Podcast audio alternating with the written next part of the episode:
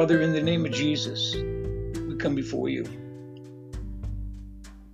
today to claim your promise in Second Chronicles chapter 7 verse 14. If my people who are called by your name shall humble themselves and pray or to seek or to crave and require of necessity his face, God's face.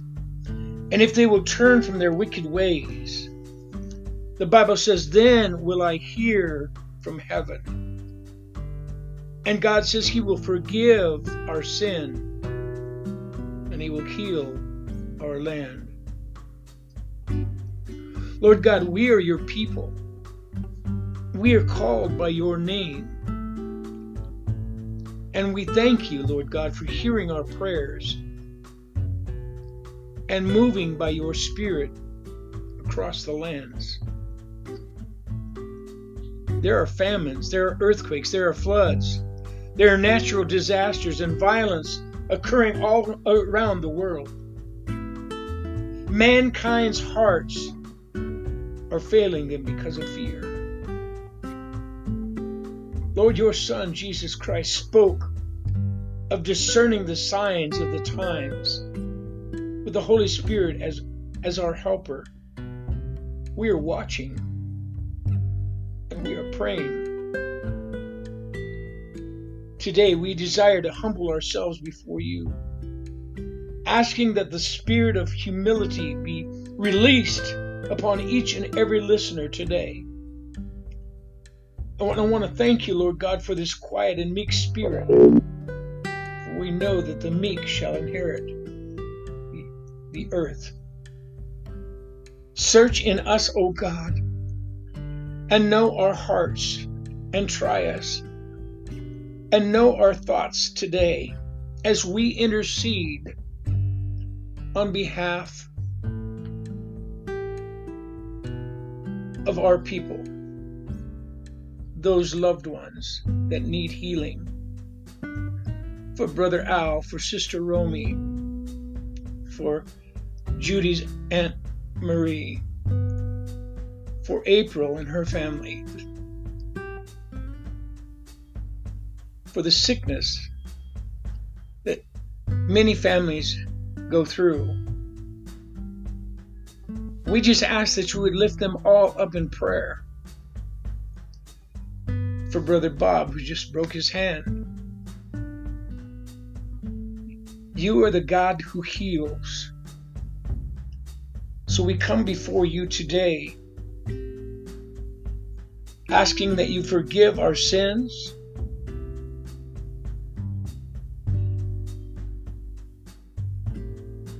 And heal in Jesus' name. Lord, we desire to release rivers, rivers of living water for the healing of all nations, only the healing of people but the healing of all nations. And we do this today in the name of Jesus Christ, our Savior and our Lord.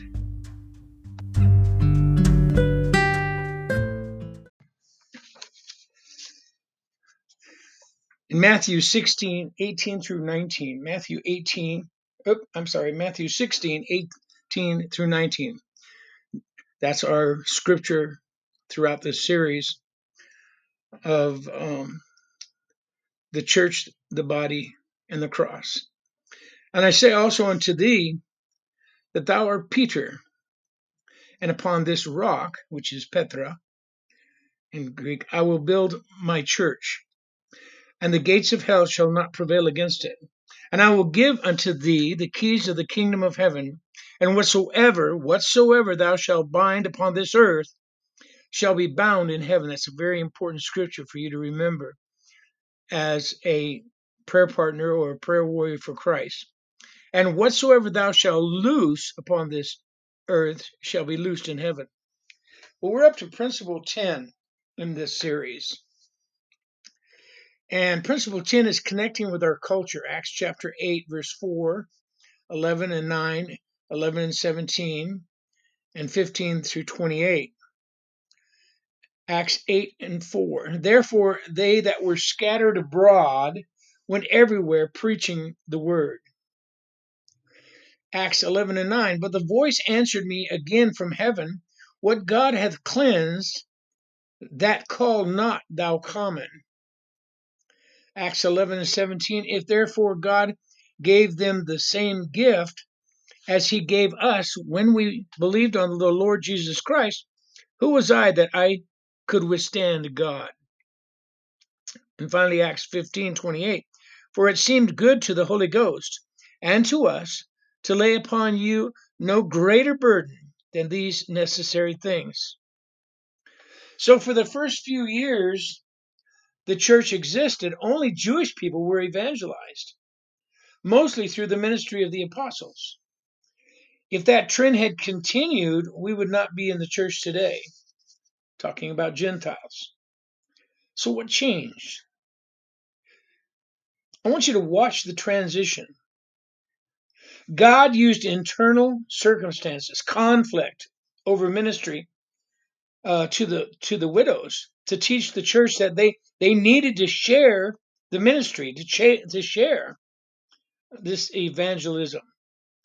Then he used ex- external circumstances, persecution, if you will, to teach the church that they needed to evangelize everywhere to everyone.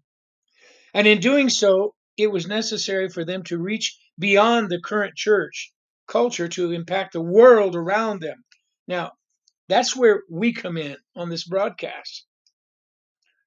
I want to go back a little bit because to teach the church, it says, the church is the body of Christ, right? That includes you and I on this broadcast. Whether you're homebound or whether you just choose not to go to a building, we are part of the body of Christ. So let me rephrase it a little bit. Then he used external circumstances of persecution to teach, let me say it, let me paraphrase it, the body of Christ that they needed to evangelize everywhere. And in doing so, it was necessary for them to reach beyond beyond the current body of Christ culture to impact the world around them. Now you're saying you're changing the word of the Bible. I'm paraphrasing so it makes it more understandable. If they had not done so, they would never have been able to reach anyone except the Jewish people. This cultural change within the church or the body of Christ had nothing to do with changing the, the contents of the gospel. Nobody ever changed that. But everything to do with changing their presentation of that gospel, changing everything the way they presented it. It wasn't just presented to the Jewish people, it was presented to everyone. There was more opposition to this change from the Jewish uh, Jerusalem church to a gentle or Gentile Roman church than any other opposition. But as the New Testament saints began to target their efforts into reaching the, the majority of the culture, the everyday people, in other words, God gave them an incredible, incredible harvest. And the biblical concept of targeting, in other words, no single congregation can reach everyone due to, to due to the the um, geographic area, or maybe the language, or maybe the music, or maybe the custom, and even personal preference. So that's why we have so many denominations, so many different types of churches. And that is why we are a part, listen, that is why we are part of a worldwide fellowship. A worldwide fellowship. The type of fish we catch will depend largely on the bait that we use, whether they are made uh, consciously or unconsciously of our congregation's choices today determine who we will reach tomorrow. A church or even a radio station or even a broadcast like this that continually tries to appeal to everyone, everyone's preference will wind up offending everybody and reaching nobody.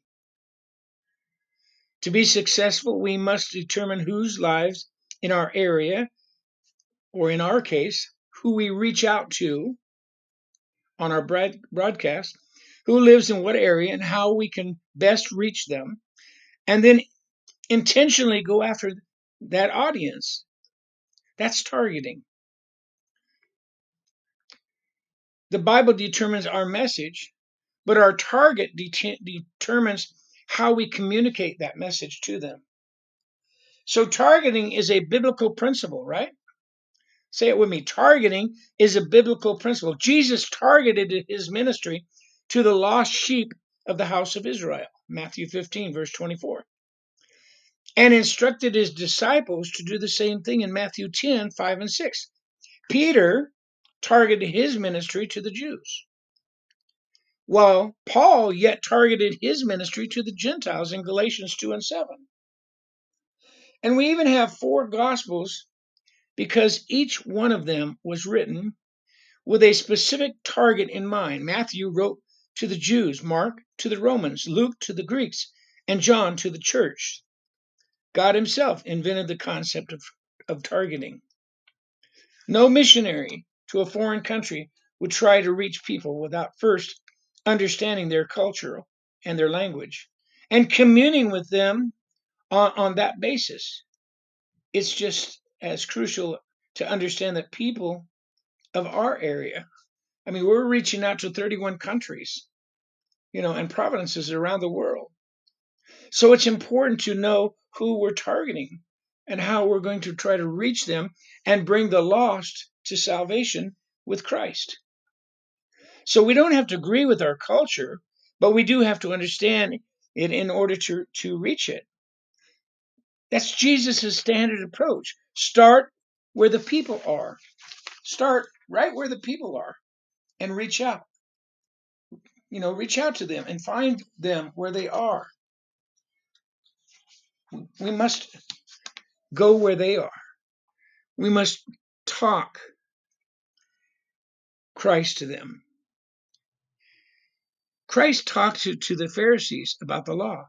He talked to the farmers about the seeds. He talked to the fishermen about the fish. He talked to the rich young ruler about money. He talked to the woman at the well about water. Paul's standard approach become all things to all people. Become all things to all people. In 1 Corinthians chapter 9 verse 20 and 22, and unto the Jews I became as a Jew, that I might gain the Jews. To them that are under the law, as under the law, that I might gain them that are under the law. To them that were without the law, as without the law, being not without law to God, but under the law to Christ, that I might gain them that are without law. To the weak became I as weak, that I might gain the weak.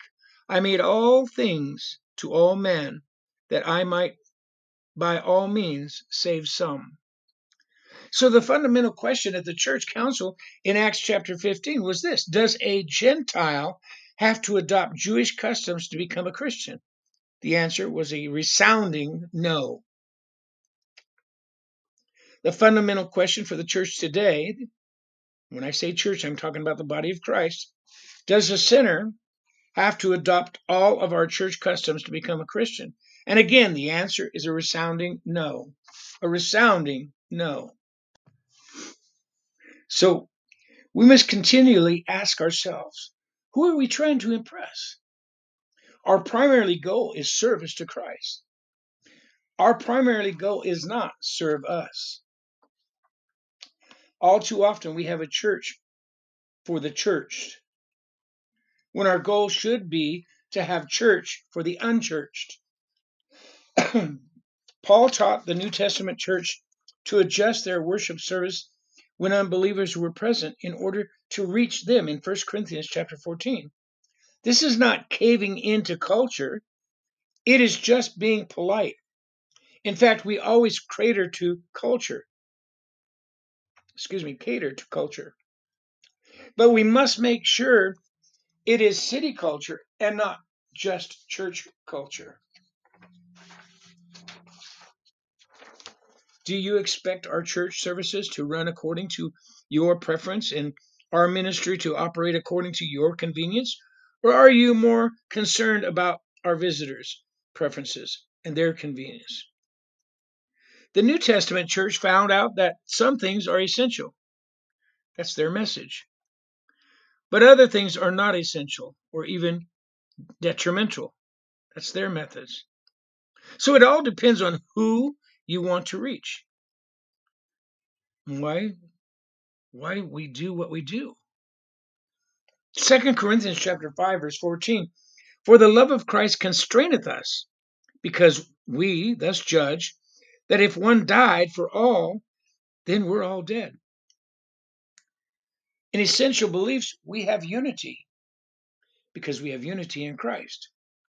Ephesians 4 and 4 and 6 there is one body and one spirit even as ye are called in one hope of your calling, one Lord, one faith, one baptism, one God and Father of all, who is above all and through all and in you all. In non essential beliefs, we are liberty. We have liberty. In Romans 14 1, 4, 12, and 22, accept him whose faith is weak without passing judgment. There's a key without passing judgment on disputable matters. And I ask you, who are you to judge someone else's servant? To his own master he stands or falls. So then each of us will give an account of himself or herself to God. So whatever you believe about these things, keep between yourself and God. In all our beliefs, we show charity. In 1 Corinthians chapter 13 verse 2, and though I have the gift of prophecy and understand all mysteries and all knowledge, and though I have all faith so that I could remove mountains and have not charity, I am nothing. It's like a clanging cymbal. I want to move into principle 11. Principle 11 says, reaching the religious. We're going to find this in Acts chapter 16, verse 9, 16, 25, and 26, 17, 23, 18, 24, and 26, and 19, 2. Now I'm, I'm pushing part 7 and part 8 together here. So let's turn our Bibles to Acts chapter 18. Acts chapter 18, verse 9 and 10. While you're turning there, I'll grab some water so my voice don't go. While you turn your Bibles to Acts 18, 9 and 10,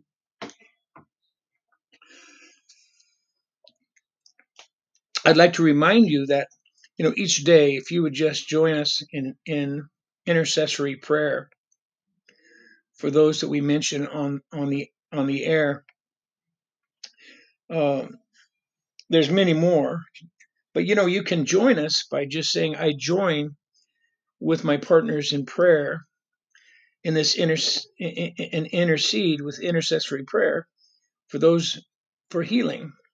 God knows. You don't need to know their names. God knows their names.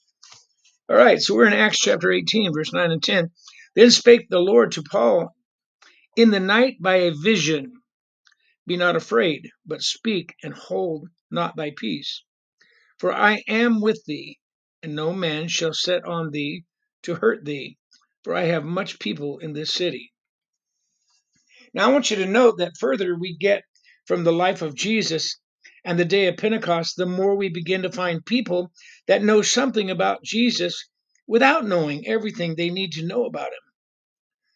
And that's what we have in the world today. People know a little bit about Jesus, they know a little bit about God, but they're not being taught the gospel. They're not being taught enough. The Bible says in Acts 11:26 that the disciples were called Christians first in Antioch. Only a few months removed from the very first Gentile con- uh, convert, Cornelius, in Acts chapter 10. These disciples definitely had an Acts chapter 2 experience. But today, many religious people consider it an insult if you want to define the term Christian according to the Bible. As the church begins to grow and reach Gentiles, Paul in particular begins to reach the religious.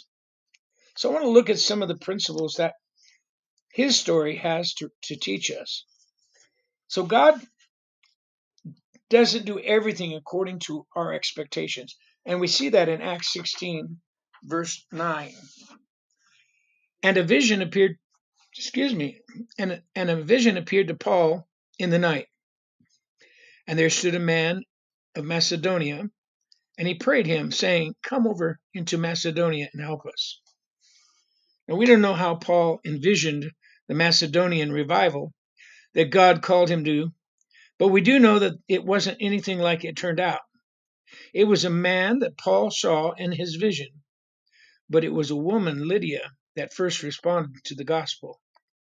In Acts chapter 16, verse 25 and 26, verse 25, and at midnight Paul and Silas prayed and sang praises unto God, and the prisoners heard them.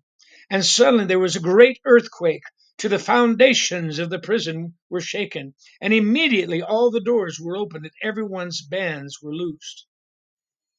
So, for example, the Lord allowed Paul and Silas to be put into prison to further the revival in Philippi. Look at how God uses this experience. They prayed and they sang praises at midnight. Hallelujah. What do we do when our, our circumstances say prison to us, binding us? The devil's got us bound. I mean, we're in, we're in the shackles of, of, of the ways of the devil. We're in the shackles of the ways of this, this world, the ways of the flesh. Do we forget about evangelism or do we or do we look for an opportunity in our crisis to cry out to Jesus? The prisoners heard them. The people around them heard them. That you can't witness to prisoners if you don't hang out with prisoners.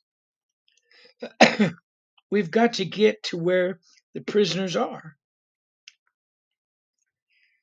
Even if it even if inconveniences us a little. There was an earthquake, and the foundations of the prison were shaken. The earthquake affected everyone, but Paul and Silas knew the reason behind it. When the foundations of our society or the lives of our friends are shaken, let them know that you know the answer. Doors were opened and bands were loosed when they allowed God to work through a situation that was not of their own choosing. Once in a lifetime opportunities and miraculous deliveries were the result. What will your reaction be if God chooses to use you in a different place than the one that you have envisioned? Is evangelism your first concern, or is much further down your priority list, behind personal preference, comfort, position? The greatest enemy of truth is partial truth.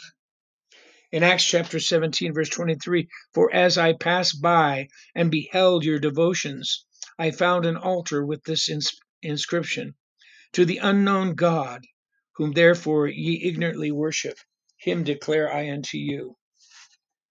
Paul basically had a revival or a riot, or maybe both. Everywhere Paul preached, except in Athens, where the reaction was a puzzling indifference and, uh, and polite curiosity. The problem with the, uh, the uh, Athens was that they had been polluted by um, the Roman Pantheon. It was spiritual equivalent to a geographical statement. All roads lead to Rome. In their theology, everyone's opinion of God, salvation in the afterlife was equivalent.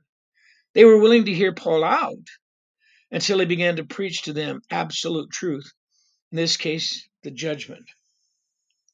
So, listening to the rebellious rhetoric of today, you would think that God's greatest concern is that Christianity becomes more tolerant of other religions. Okay, so I'm I'm gonna go through that one more time. So listening to the, the, the religious rhetoric of today, wouldn't you think that God's greatest concern is that Christianity becomes more tolerant of other religions? That doctrinal walls come falling down? But this is not the Christianity of the Bible. Jesus is the Prince of Peace himself said, Think not that I come to spend peace, send peace on earth. I came not to send peace, but a sword. Matthew 10 and 34. Look it up. Jesus constantly talked about the division his teaching would bring, and often contrasted the two types of disciples that would follow him. Two roads, two word pictures of a narrow way that is restricted and confined like a difficult mountain pass, and a broad way that is wide open country with no fences, no boundaries, allowing its residents to go anywhere they want, for there is no road in Matthew 7 13 and 14. Two trees, Jesus gave us instruction to evaluate other believers, not to by their uh, professed doctrines, but by the practical outward effects, the fruit of their teachings. Matthew 7 18 and 20. Two houses, one house is built on a foundation of obedience, heareth and doeth, and withstands the storm, while the other one has no foundation and collapses in Matthew 7 24 and 25. Jesus faced those who wanted to be in the covenant of salvation without obeying the terms of the covenant. The apostles faced the same thing with the Judeans on one extreme and, and uh, on the other. Today, with more breeds of Christianity than ever before, we also must deal with the same problem. What about all those good Christian people? Is it fair for God to exclude them from his covenant on a mere te- technicality? Why do they seem to be blessed by God also? The answer lies in the beautiful Old Testament type. There are two sons of Abraham, but only one was the son of promise. In Genesis chapter 17, verse 20 and 21, and as for Ishmael, I have heard thee. Behold, I have blessed him and will make him fruitful, and will multiply him exceedingly. Twelve princes shall he beget, and I will make him a great nation. But my covenant will I establish with Isaac, which Sarah shall bear unto thee at this set time in the next year. I want you to notice that Ishmael gets many blessings, but only Isaac gets a covenant. Galatians 4 and 29 and 30. But as then he that was born after the flesh persecuted him that was born after the Spirit, even so it is now. Nevertheless, the saith the Scripture, Cast out the bondwoman and her son, for the son of the bondwoman shall not be heir with the son of the free woman. Where the dividing line really comes is at the point of weaning. When a church preaches and practices the meat of the word, as long as they are walking towards truth, God has patience with them. But when they see truth and reject it, God lifts his presence from them. Their work from the point is accomplished totally in flesh. So be sure to distinguish between the two when you're dealing with God, uh, God's people. Are they walking towards the truth or away from the truth? Because Hagar had a common law relationship with Abraham, God promised to make Ishmael great. but th- though he was blessed and multiplied, Ishmael still was not part of the covenant of God. God's blessing is never a sign of his blanket approval, but only an inher- inherent goodness. God always meets faith wherever he finds it. But crowds, miracles, blessings are not the seal of a covenant. The prophetic command to, to a barren Sarah is to rejoice because she ultimately ends up with more children than Hagar. That's because only covenant children count in God's sight. In Galatians 4 and 27, for it is written, Rejoice, rejoice, thou barren that bearest not. Break forth and cry, thou hast travellest not. For desolate hath many more children than she which hath a husband. It's not time to think small because you have been intimidated by a bondwoman in the past. It's time to enlarge our thinking.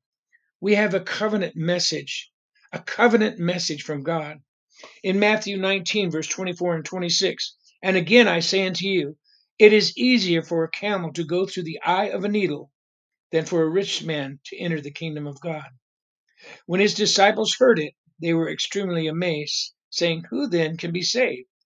But Jesus beheld them and said unto them, When men with men it is impossible, but with God all things are possible. The greatest friend of truth is a teachable spirit. I close with this in Acts 18, verse 24 and 26. And a certain Jew named Apollos, born of Alexandria, an eloquent man and mighty in the uh, scriptures, named Ephesus. This man was instructed in the way of the Lord, and being fervent in spirit, he spake and taught diligently the things of the Lord, knowing only the baptism of John. And he began to speak boldly in the synagogue, whom when Aquila and uh, Priscilla had heard, they took him unto them, and expounded unto him the way of God more perfectly. More perfectly, excuse me. The best opportunity for God to reach the religious is for a caring, concerned Christian to find one hungry heart and share with them what you have. Then the masses can be affected. Look at the, the happening on the foreign field and look what has happened in the book of Acts. Compare it where you are, no matter where you're listening to the sound of my voice. In Acts 3, it was a lame man at the temple gate. Acts 8, it was an anonymous Ethiopian treasurer. Acts 9, it was a Pharisee named Saul. In Acts 9, it was one a coat maker named Dorcas. Acts 10, it was a Roman centurion named Cornelius. Acts 14, it was one anonymous crippled man. Acts 16, it was one seller of cloth named Lydia. Acts 16, it was one anonymous Philippian uh, jailer. Acts 18, it was one ruler in the synagogue named uh, Crispus. In Acts 18, it was one eloquent preacher named Apollos. Now, I want you to note what Aquila and Priscilla did not do. They did not set the Apollos, uh, yeah, yeah, apostolic uh, message aside for the sake of the fellowship with, with Apollos just because he preached Jesus. They did not deal with Apollos publicly, but rather privately. Note that Aquila and, and Priscilla did do. They brought Apollos from where he was to where he needed to be by teaching him with a kind spirit. They connected him with other Christians immediately. And when Paul came to Ephesus, he found a group of disciples, almost certainly those of Apollos, who also had hungry hearts for Christ. In Acts 19, verse 2, he said unto them, Have you received the Holy Ghost since ye believed? And I ask you that same question in closing. Have you received the Holy Ghost since you believed? And they said unto him, We have not so much as heard whether there be any Holy Ghost.